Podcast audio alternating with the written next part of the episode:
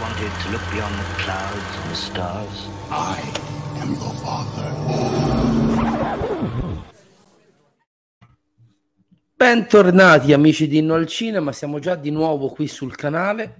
Eh, attendo che qualcuno si colleghi. Eh, dovevo essere in live alle 14, in realtà eh, ho dovuto posticipare di una mezz'oretta alle 14.30. Sono molto contento dell'introduzione nel, nella programmazione del canale dell'ennesima nuova rubrica.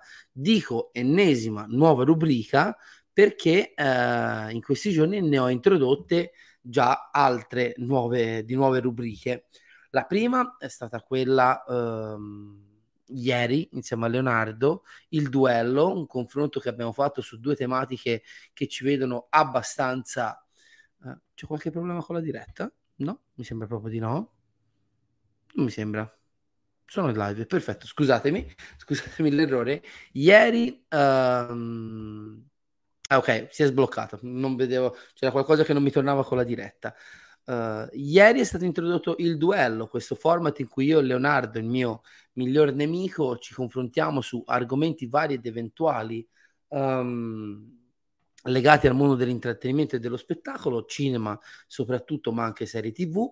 Eh, nei prossimi giorni introdurrò Inno alla nostalgia, la storia di cinema di Michele Innocenti, nella quale tratterò eh, alcuni dei miei film preferiti e fondamentali per la mia crescita e per la mia formazione di cinefilo. Oggi diamo il via a un nuovo formato e per la prima volta ci allontaniamo in maniera eh, netta e decisa dalla realtà del grande schermo per spostarci su quella del piccolo. E infatti il nome della rubrica, come avrete visto dalla presentazione, è Piccolo schermo, grandi storie. Serie TV. Non mi ricordo se ho preparato un banner in maniera molto molto banale, signore e signori. Uh, scusate, devo risolvere un attimo un problema con la live. Mentre aspettiamo che qualcun altro si colleghi, condivido un attimo il link. Scusate, ma in questi giorni, come ormai saprete fino alla noia, uh, questo, questa è la live che è partita su YouTube, scusatemi, uh, in questi giorni ho veramente fatto i salti mortali per portarvi più contenuti possibili e sono un attimino stretto con i tempi. Dunque, ho utilizzato questo banner abbastanza banalotto ma funzionale perché? Perché abbiamo finora parlato sul, uh, sul canale di cinema non avevamo mai parlato di uh, serie TV.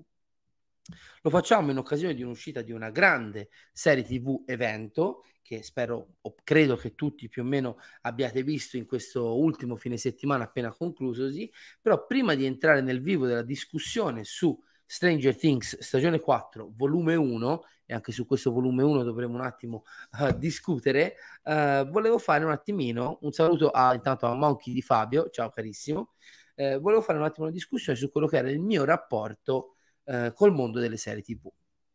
Essendo cresciuto negli anni 90, come ormai ben saprete, è chiaro che la serialità televisiva è sempre stata... Palmin, buonasera. Non lo so, eh, non sono un grande fan di Mr. Robot.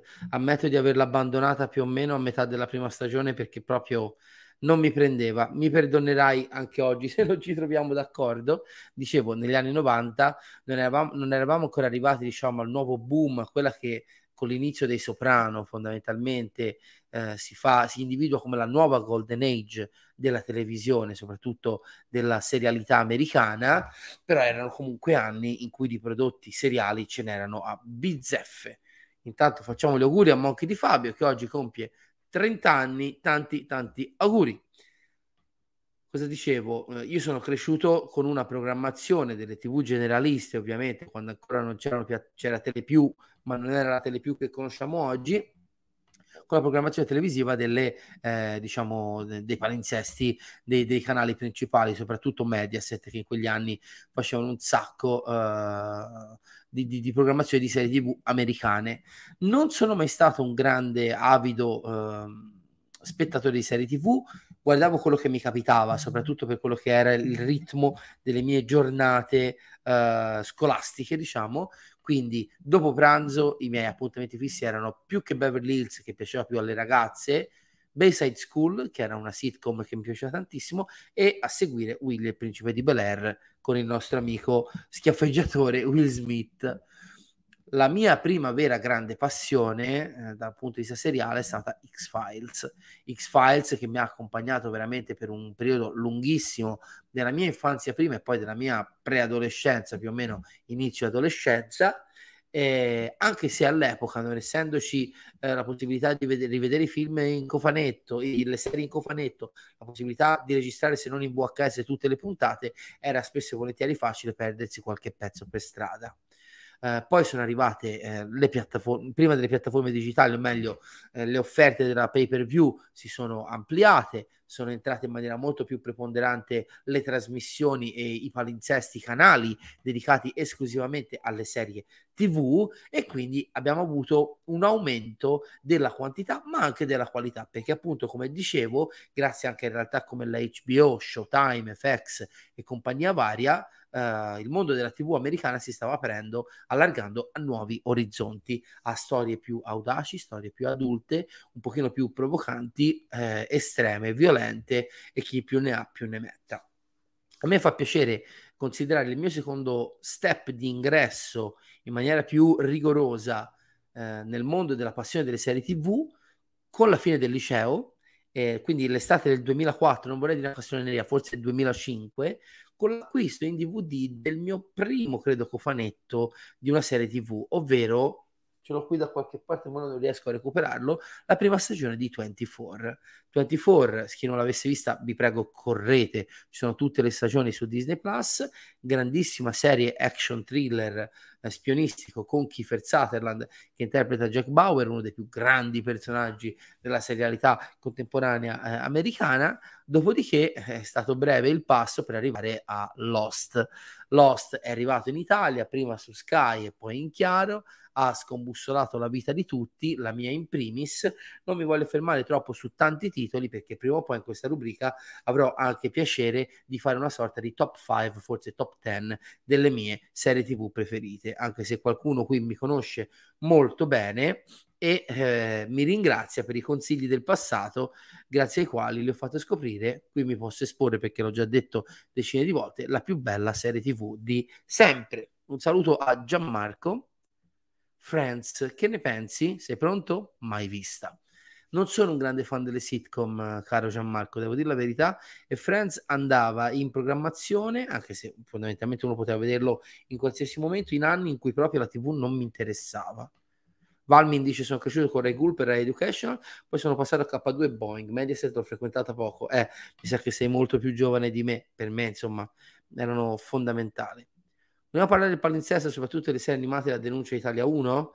Eh, ti ripeto, io non, non, posso parlare del presente perché non seguo più serie TV almeno in chiaro, però, però all'epoca, ripeto, era proprio tutto un altro mondo quando io guardavo serie TV sui canali in chiaro quindi insomma c'è poco da meravigliarsi che fosse difficile seguire un certo tipo di prodotto.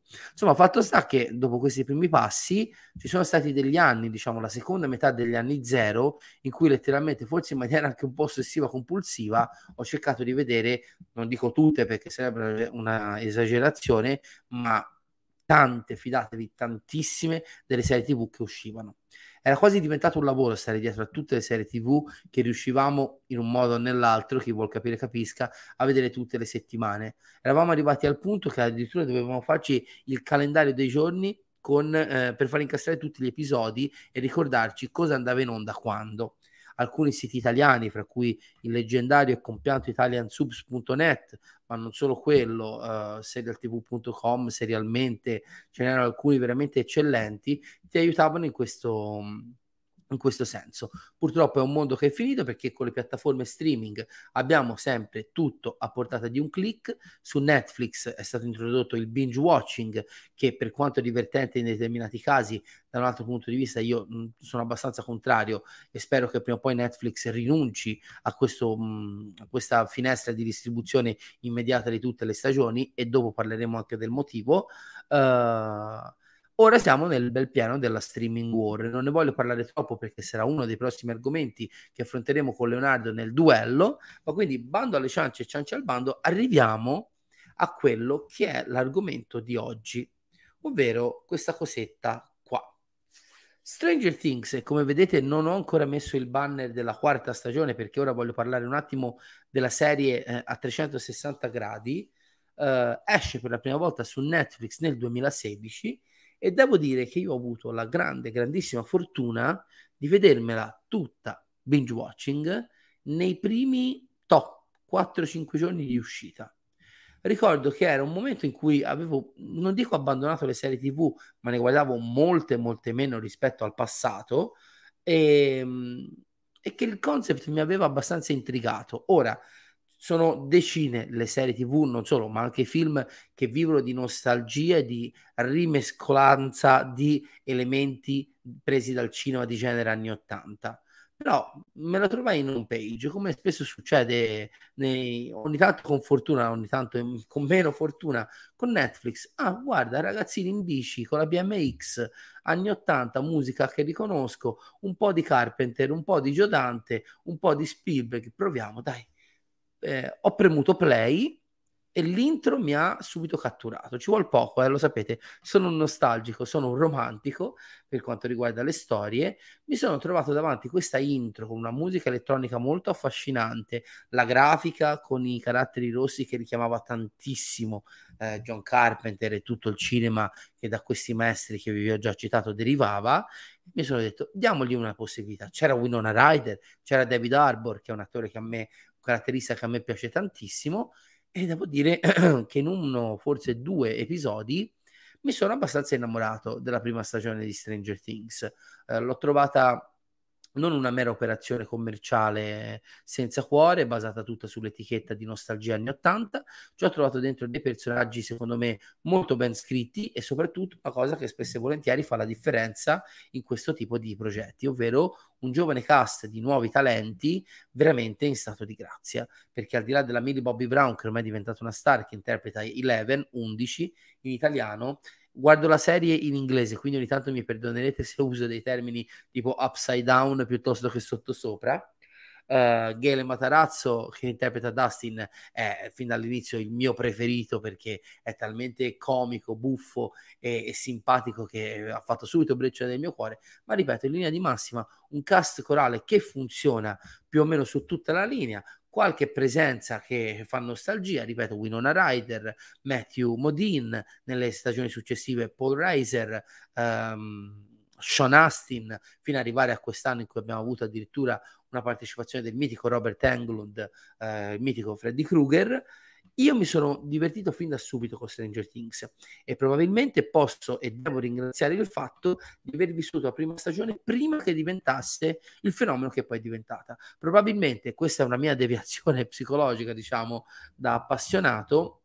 Eh, l'avessi vista una volta che era già diventata famosa, eh, ammetto che avrei potuto trovare più difetti e più forzature nella struttura e nell'approccio, diciamo, al materiale di quello che invece ho trovato quando l'ho vista e fondamentalmente sì, se ne parlava, ma non era esplosa la Stranger Things mania perché di Stranger Things mania si può parlare è un dato di fatto è una serie che ha eh, catturato l'attenzione e l'amore spesso e volentieri ogni tanto anche l'odio di tutto il pubblico mondiale ed è uno di quei casi molto rari in cui questa cosa succede. In una, eh, diciamo, programmazione televisiva tra serie tv, eh, diciamo canali, cioè di canali televisivi e piattaforme streaming, in cui ormai sono decine, letteralmente decine, le nuove serie che partono ogni mese, è sempre più difficile trovare un vero e proprio fenomeno. Negli ultimi anni io conto Game of Thrones, eh, La Casa di Carta, Squid Game e Stranger Things. E se mettiamo da parte Game of Thrones, che è un capitolo che prima o poi affronteremo, sta per arrivare anche la serie prequel House of the Dragon e chissà che non ne parleremo sul canale, eh, delle altre tre, sicuramente Stranger Things è quella che preferisco. Non basta, ripeto, uh, fare nostalgici degli anni 80 per fare una buona serie. La base è quella, però io credo che il lavoro di scrittura eh, sui personaggi compiuto fin dall'inizio dai Duffer Brothers faccia la differenza. Eh, sfido chiunque a dire che non ha visto almeno un altro, due, tre, quattro, cinque um, prodotti di questo tipo fallire miseramente più o meno con gli stessi ingredienti messi in campo da Stranger Things. Dico sempre, Tarantino, è facile fare un film alla Tarantino, il problema è che spesso e volentieri sono, eh, questi film non valgono un centesimo di un film di Tarantino, perché semplicemente prendere una ricetta e eh, riproporla con degli ingredienti scadenti non è assolutamente la stessa cosa. E quindi mi viene abbastanza spontaneo riconoscere ai fratelli Duffer eh, un talento, quantomeno un'intelligenza autoriale, nel senso non che sono autori, ma in quanto autori di Stranger Things, che eh, soprattutto a seguito delle eh, due stagioni successive è stata un po' messa in, in ombra. Poi si sa purtroppo come funziona. Stranger Things, ripeto, è un fenomeno ancora prima che una serie TV e come tutti i fenomeni tende a polarizzare le idee eh, in merito a esso. Io non credo che sia un capolavoro della serialità Stranger Things, credo che sia un ottimo prodotto per quello che si prefigge di fare. Quello assolutamente. Mentre dall'altra parte vedo sì dei critici parlare in maniera analitica di tutto quello che non va nella serie e sono sacrosante le critiche, ma spesso e volentieri vedo un cinismo che mi sa tanto di reazione a un fenomeno che ormai è onnipresente.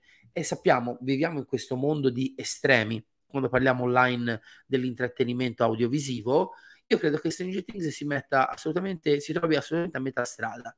Non è un capolavoro, non è una ciofeca, è semplicemente una serie TV dall'approccio molto furbo, ma gestito anche in maniera intelligente, con le dovute uh, eccezioni. Perché, per esempio, la seconda stagione è sicuramente più debole della prima probabilmente neanche i Duffer Brothers, Netflix stesso, si aspettavano un successo così grande come quello ottenuto dalla prima stagione. E mi sembra di poter, ora sono anche anni che non la rivedo, l'ho vista una volta sola, però mi sembra abbastanza corretto Uh, individuare nella seconda stagione di Stranger Things la famosa ricetta more of the same, ovvero di più di quello che abbiamo già avuto. Uh, vengono ripetuti eh, molti contesti narrativi, molte dinamiche tra i personaggi, vengono introdotti nuovi, eh, nuovi, nuovi, personaggi, ok, ma che sono abbastanza dimenticabili, le dinamiche restano più o meno le stesse, si resta Dawkins, il sottosopra, minacce, Eleven che non sa gestire i, i poteri, anche se all'inizio è chiusa nella baita con, con Hopper, non è una stagione da buttare, ma sicuramente è la meno ragionata di quelle uscite finora. Ricordiamo che quelle, le, la, le, puntate uscite venerdì scorso rappresentano le prime sette della quarta stagione. Il primo di luglio usciranno le ultime due, che in realtà chiamiamole puntate, sono due film perché durano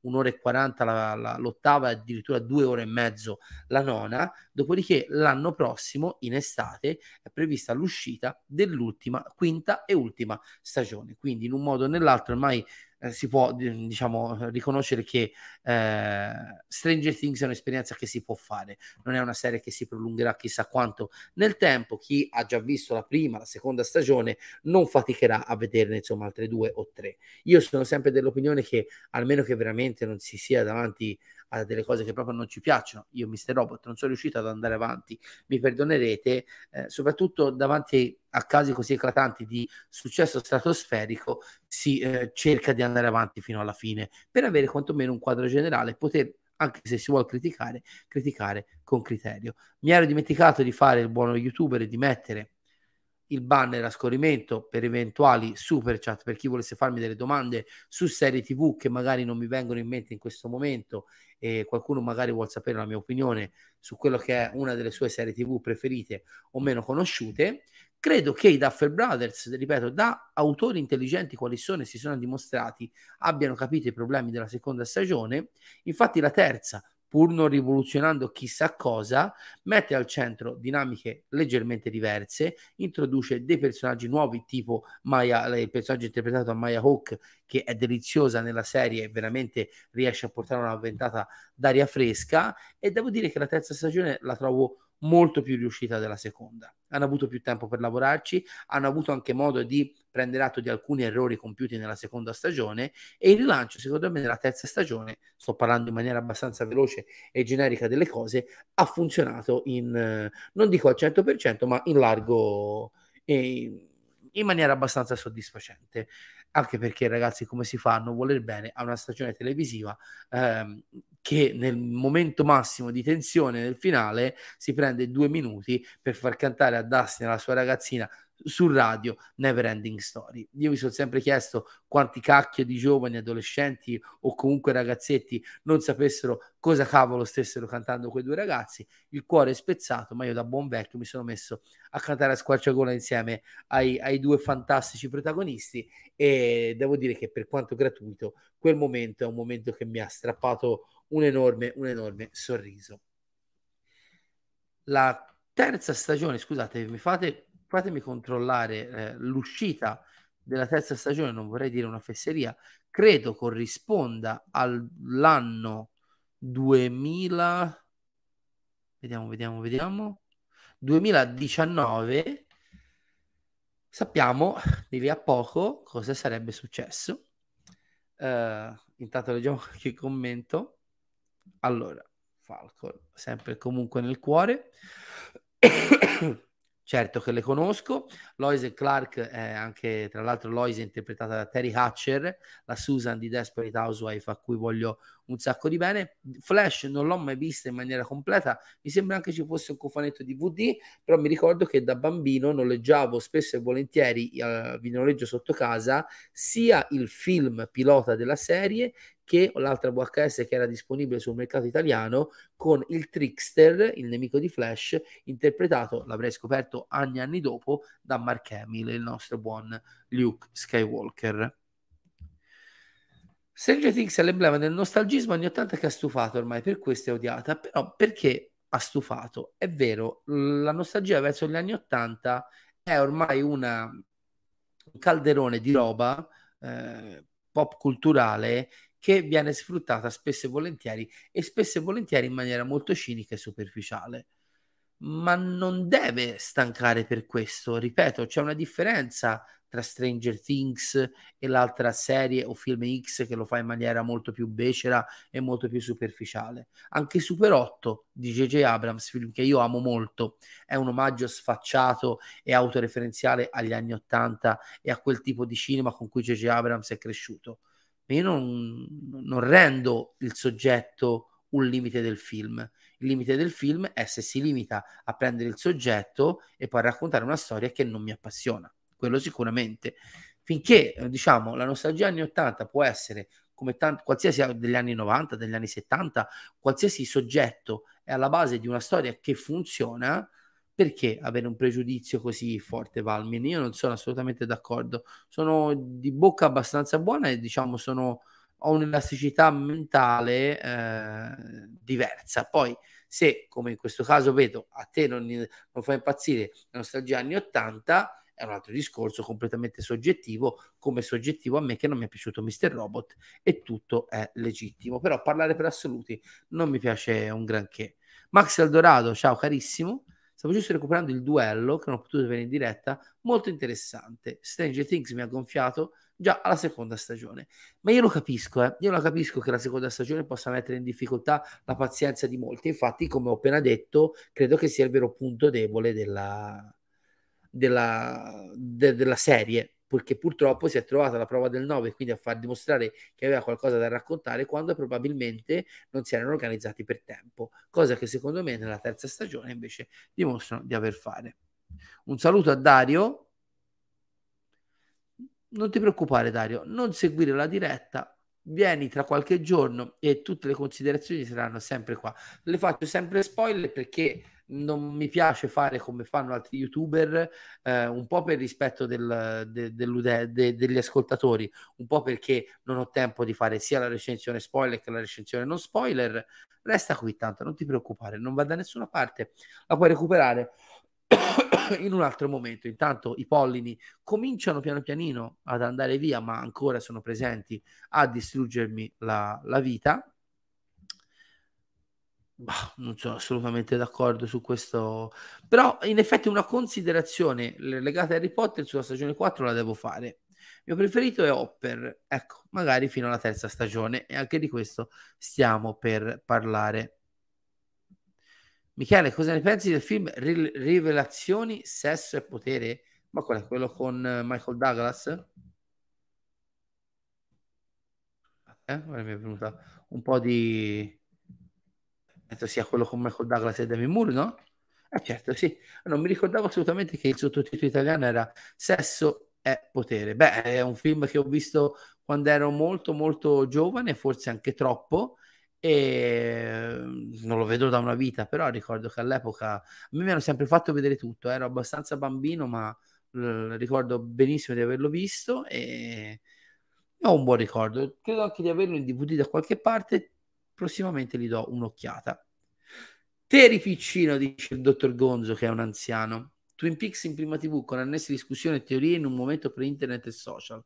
Chi ha ucciso Laura Palmer? Davvero spettacolo. Cosa replicata solo dall'host. Sono abbastanza d'accordo. Non mi ricordo le discussioni, ma mi ricordo benissimo il fenomeno Twin Peaks. Avevo sei anni quando Twin Peaks è sbarcato su Cal 5.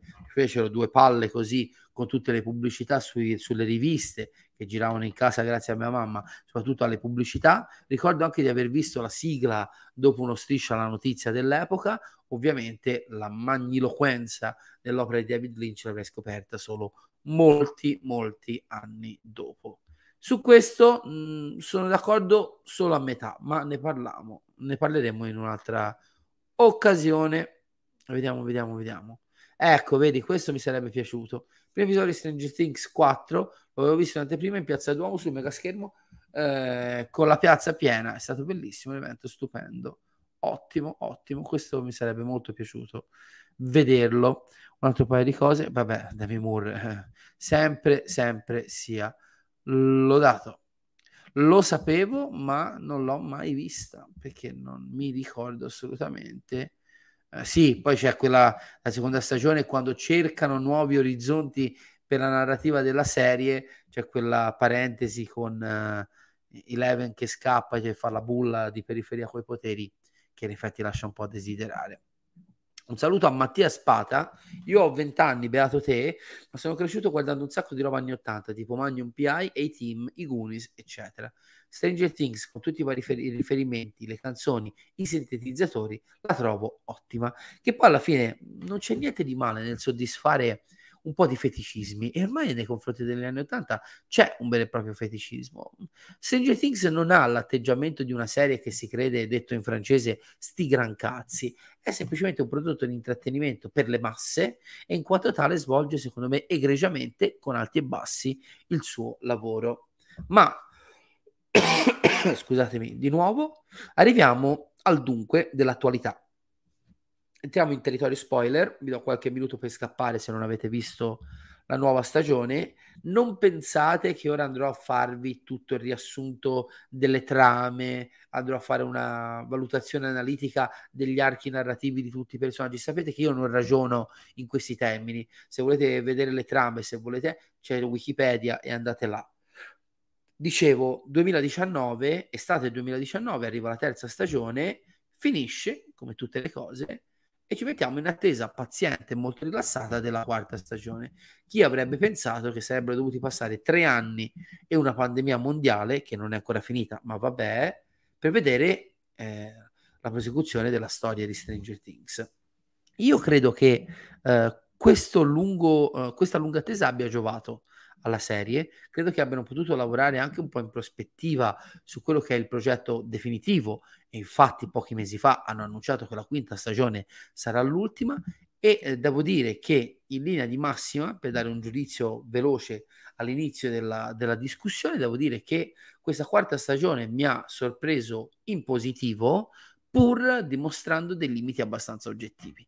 Sono molto soddisfatto del prodotto, anche perché comunque riesce a gestire in maniera più o meno funzionale un sacco di personaggi che ha ammucchiato nel corso delle tre stagioni precedenti, a rilanciare la storia, sì, sempre col sottosopra di mezzo, sì, con i mostri con le uccisioni di mezzo, ma in maniera un pochino diversa da come l'avevamo vista in passato. E soprattutto, e qui ecco riferimento a Harry Potter, è palese la volontà di rivolgersi a un pubblico un pochino più adulto resta un, un prodotto più o meno per tutti, eh, non dico per i bambini di 6 anni perché comunque è abbastanza peso, però ho notato con molto piacere eh, sempre per un discorso anche di, di, di feticismo, eh, un aumento abbastanza sostanziale dell'horror e del gore. Ora ovviamente ragazzi non si sta parlando di Hostel parte 2, prendete le, le, mie parole con le pinze, però è un dato di fatto che rispetto alle tre stagioni precedenti la violenza è sicuramente più adulta e anche la, le tinte horror sono un pochino più estreme e credo che eh, da questo punto di vista gli autori abbiano fatto un ragionamento simile a quello appunto della saga di Harry Potter.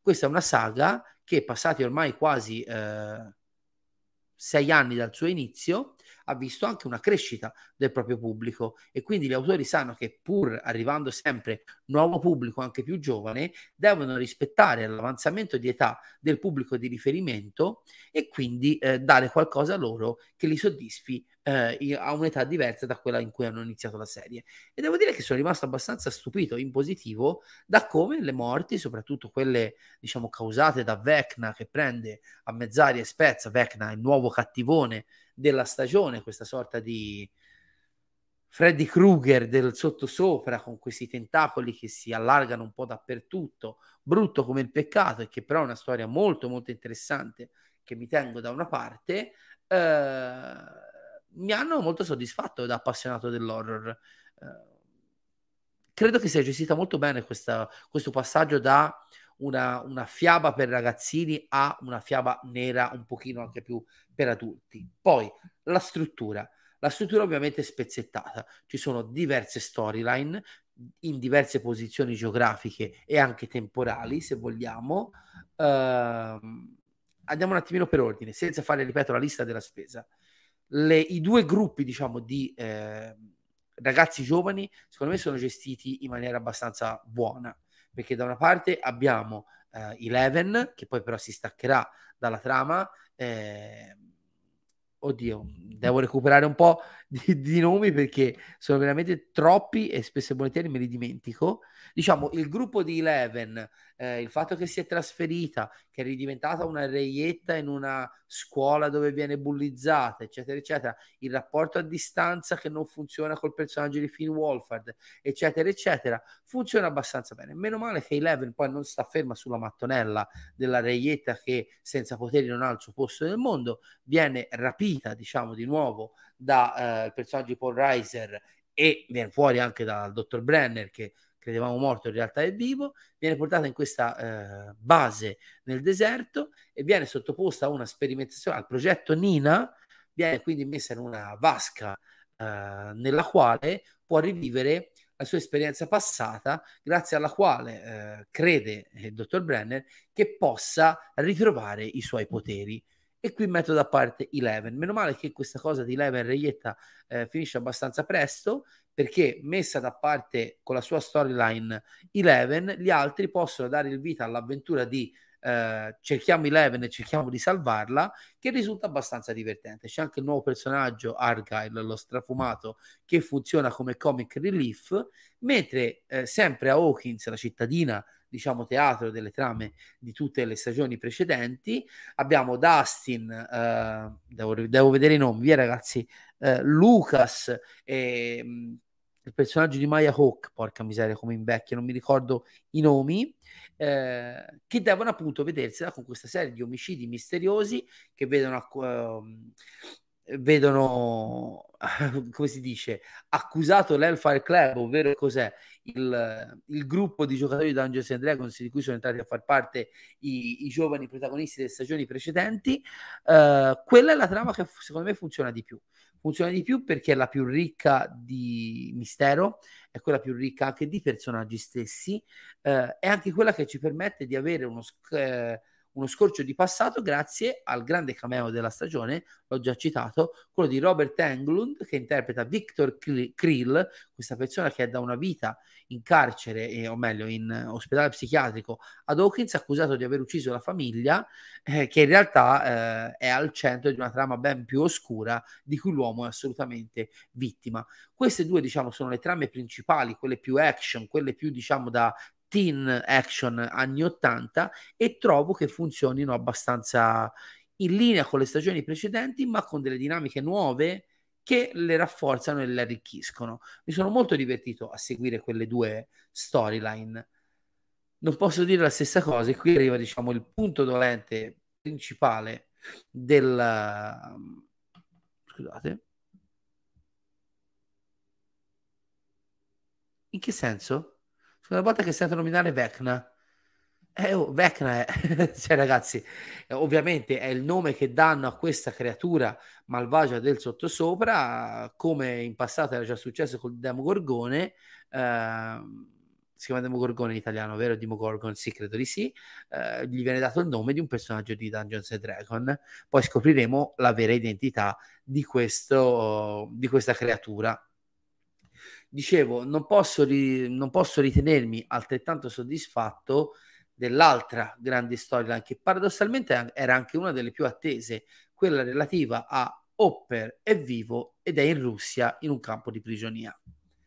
Innanzitutto devo dire che il modo in cui scopriamo eh, Hopper è sopravvissuto è totalmente anticlimatico e poco credibile. Se qualcuno va a rivedere la scena dell'esplosione in cui si sacrifica alla fine della terza stagione, c'è veramente poco margine che quell'esplosione non l'abbia ucciso e che sia sopravvissuto semplicemente cadendo da una rampa sospesa a metà della camera del laboratorio.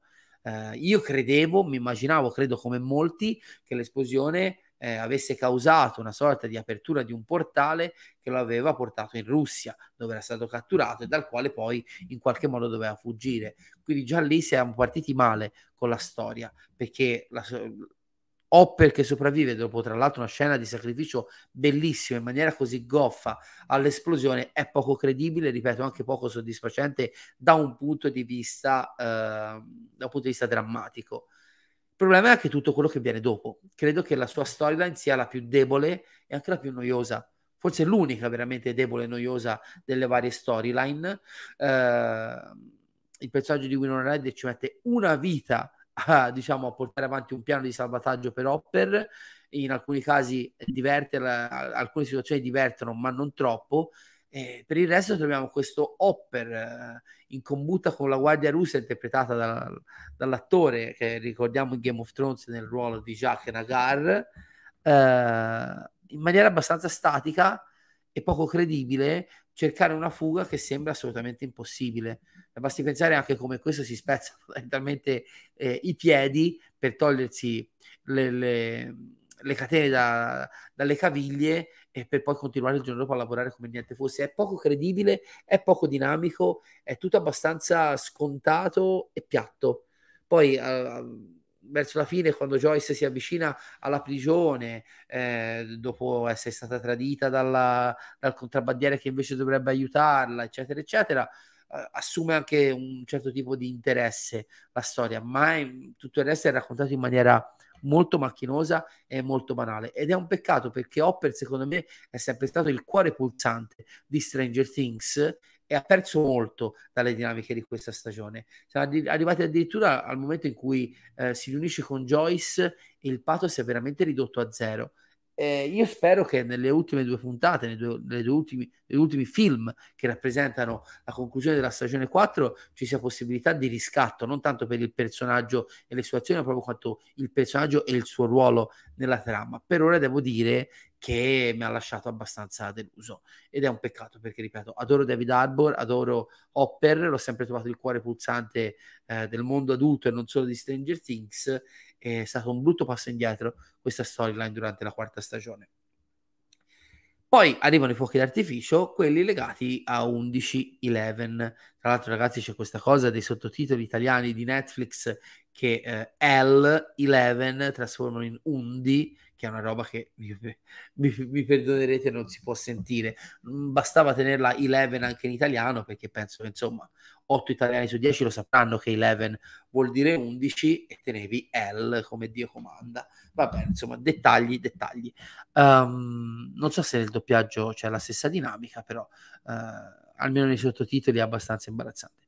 Viene sottoposta a questo trattamento e c'è una serie di flashback che lei di fatto rivive nella sua mente legati alla, diciamo, al suo primo periodo di sperimentazione, o meglio, il primo periodo di sperimentazione su di lei e su altri bambini dotati di poteri da parte del dottor, dottor Brenner. Ora recupero il nome dell'attore in questi flashback si eh, scopre tutta diciamo la lotta del caso eh, di Eleven per trovare se stessa, per trovare i suoi poteri, per combattere tutte le sue paure, tutte le sue debolezze, in questo percorso, eh, che sappiamo comunque già dai flashback a inizio stagione che finirà nel sangue, viene aiutata prima, eh, diciamo, moralmente, poi anche nei fatti da un personaggio interpretato. Sono molto contento di averlo ritrovato in questa serie di successo da Jamie Campbell Bower. Jamie Campbell Bower, che è un viso abbastanza noto, ha preso parte anche a Harry Potter e Doni della Morte parte 1, a The Twilight Saga New Moon, eh, anche a Breaking Dawn parte prima e parte seconda, a Shadowhunters, ma io lo ricordo soprattutto per il ruolo di Anthony nel mio amato Sweeney Todd. Eh, di Il diabolico barbiere di Fleet Street di Tim Burton. Bene, ehm, torna finalmente con un ruolo importante perché era un po' che non si vedeva. Aveva fatto, sì, giusto, Animali Fantastici, cri- i crimini di Grindelwald, ma in un ruolo veramente dimenticabile. Uh, per il resto era un bel po' che non lavorava sia in tv che al cinema. Sono molto contento di trovarlo perché è un attore che ho sempre trovato abbastanza interessante nella sua presenza scenica interpreta questo, diciamo, infermiere che in realtà viene fuori nell'ultima puntata è il personaggio che nasconde i più grandi misteri della trama di Stranger Things, perché scopriamo alla fine di questa prima parte della quarta stagione che altri non è che il numero uno, il primo soggetto degli esperimenti del dottor Brenner, eh, nonché diciamo ci sono tre colpi di scena legati al personaggio, uno di fila all'altro, secondo me anche inanellati in maniera molto intelligente e molto funzionale per una volta, non sono forzati ma sono ben calati nella mitologia della serie per come ti viene presentata nelle puntate precedenti, scopriamo che è il figlio di Victor Krill e quindi il vero autore del massacro della sua famiglia e dell'internamento del padre, il primo eh, soggetto preso come eh, cavia da laboratorio dal dottor Brenner e soprattutto Vecna. Questo personaggio eh, si trova alla fine a scontrarsi con 11 che scopre il suo piano diabolico di distruggere l'umanità che per lui non ha assolutamente nessuna utilità, i due si scontrano e colpendolo con i suoi poteri ritrovati tanto nel passato come nel presente, infatti diciamo che il grande cliffhanger di questa prima parte è Eleven, 11 che ritrova i suoi poteri e sicuramente questo porterà allo scontro finale nel sottosopra con Vecna nelle ultime due puntate, eh, di fatto apre una voragine che scaraventa eh, numero uno nel sottosopra dove si trasforma in Vecna, ovvero la minaccia terribile che per tutta la stagione ha eh, distrutto la vita dei protagonisti ancora residenti a Hawkins e che soprattutto rappresenta una minaccia per l'umanità intera per il proseguo della trama. Uh, devo dire che tutta la parte su Eleven inizialmente l'avevo trovata un po' banalotta, cioè una sorta di piccola tasca narrativa in cui appoggiare Eleven eh, per farle ritrovare i poteri prima di poterla utilizzare nella conclusione, diciamo in maniera un po' facilona o comunque abbastanza eh, pratica. Eh, con questi tre colpi di scena che sinceramente non mi aspettavo e ripeto trovo costruiti in maniera abbastanza intelligente eh, la mia idea su quella storia si è ribaltata e devo dire bravi, bravi ad Duffer Brothers perché io che insomma sono abbastanza avvezzo alle storie e a, ai loro plot twist, non mi aspettavo nessuna di queste tre cose e sono presentate in maniera molto molto interessante. Eh, spero che insomma tu, tutti quelli che mi hanno ascoltato finora abbiano visto la serie, ma sono sicuro che tutti quelli che la vedranno senza sapere niente dagli spoiler online eh, avranno pane per i loro denti. Devo dire che il personaggio di Vec nella sua storia sono molto molto interessanti e ben gestiti. Un'altra considerazione, l'ultima considerazione, in, un, in quello che è in un giudizio altamente positivo della serie, L'altra cosa che, al di là di Opere della sua storyline abbastanza discutibile, trovo appunto discutibile di questa quarta stagione è il modo in cui è stata presentata. Perché già chiamare volume 1 una prima parte di sette episodi e volume 2, una seconda parte rappresentata da due episodi, lo trovo abbastanza forzato. Ma soprattutto, torniamo al concetto di binge watching che, di cui parlavamo all'inizio. Il binge watching è divertentissimo, soprattutto quando si ha le serie evento, perché ammettiamolo, io sono stato il primo che quando è uscita la prima stagione di Daredevil, in due giorni me la sono letteralmente sbranata, per dirne una delle tante. È comodo da un certo punto di vista avere tutti gli episodi là da vedere nell'arco di due o tre giorni, gestendoli un po' come cavolo ti pare.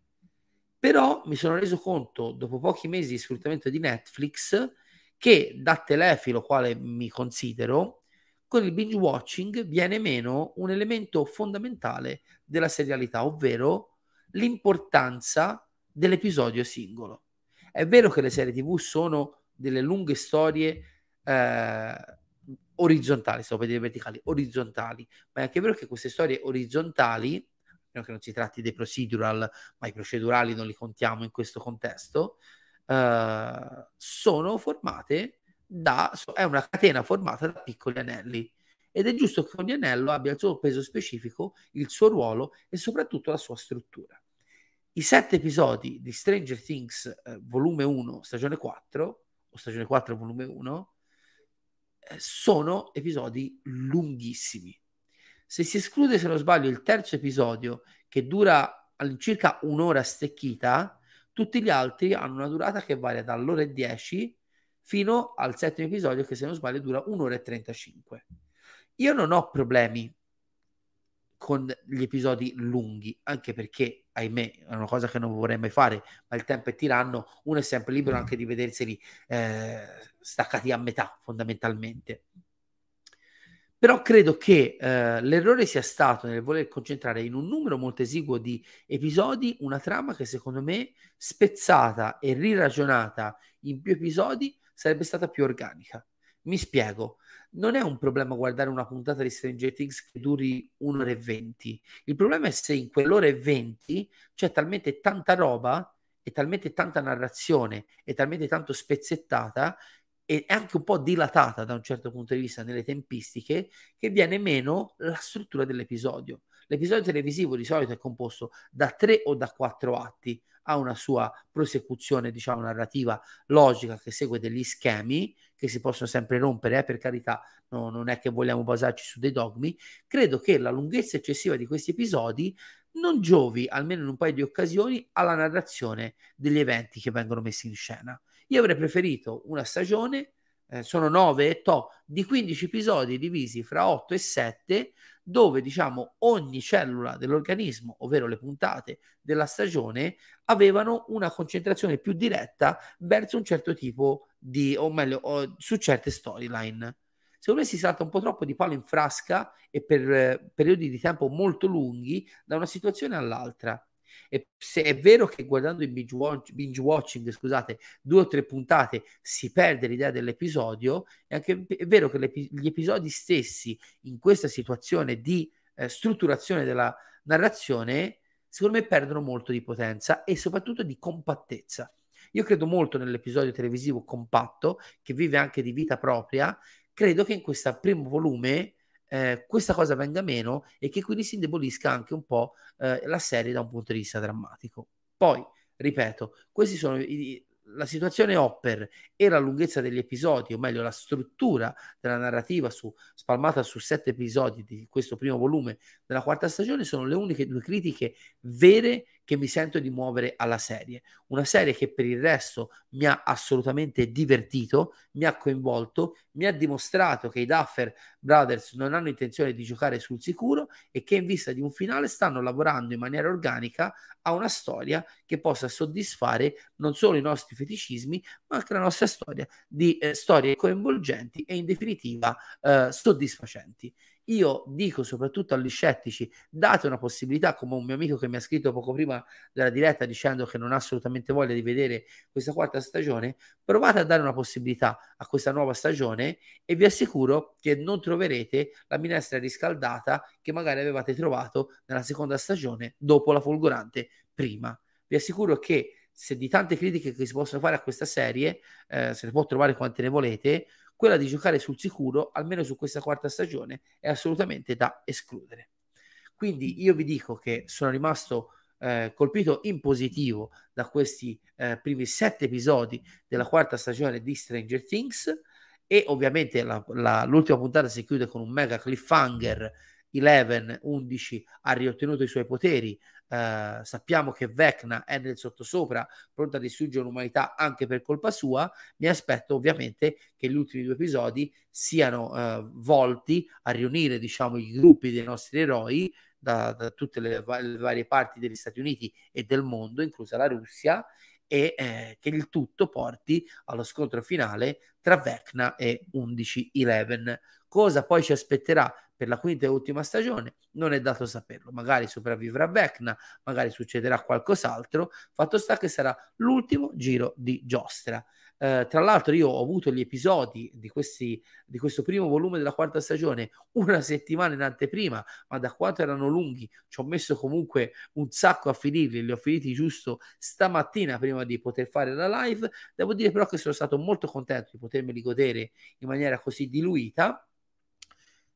Chiuderemo, diciamo, la discussione su Stranger Things a luglio quando eh, finalmente saranno uscite le ultime due parti di questa quarta stagione e potremo fare, diciamo, una, un resoconto definitivo quando tutte, diciamo, le trame saranno chiuse. Per ora, nella mia semplicità di appassionato di serialità e di serialità anche eh, citazionista e un po' fine a se stessa, sono pienamente soddisfatto. Quindi viva Stranger Things, non c'è niente di male ogni tanto ragazzi eh, a, a, fare diciamo un tuffo anche in quello che è l'intrattenimento di massa più semplice e, ed essenziale possibile. Io credo che Stranger Things eh, sia un fenomeno che merita tutta l'attenzione che ha ottenuto perché ha saputo toccare, volenti o nolenti, le corde giuste su un pubblico mondiale che da tempo non aveva una saga del genere, almeno in televisione, in grado di coinvolgerli.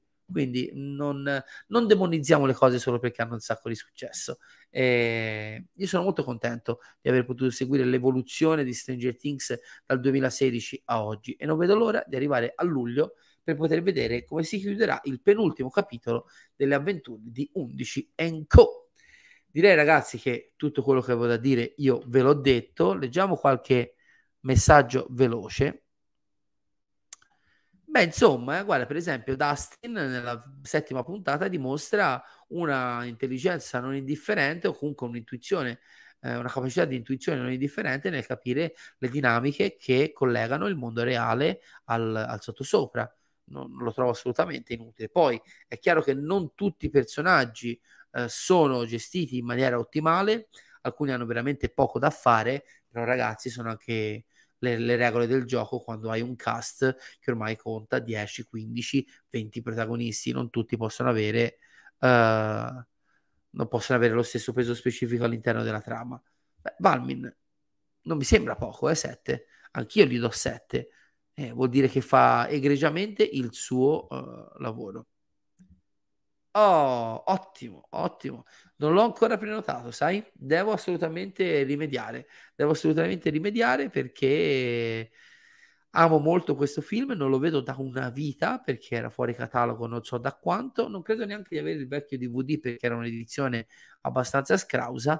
Non vedo l'ora di mettere le mani su questo 4K. Ragazzi, io direi che come prima uh, puntata di piccolo schermo grandi storie abbiamo dato torno alla mia attività di eh, traduttore che oggi mi prenderà tutto il pomeriggio, almeno fino alle 17, quando sarò sul canale di Mattioschi per la penultima puntata della nostra infinita rassegna sulla saga degli X-Men. Oggi tocca a X-Men Dark Phoenix e saranno dolori purtroppo.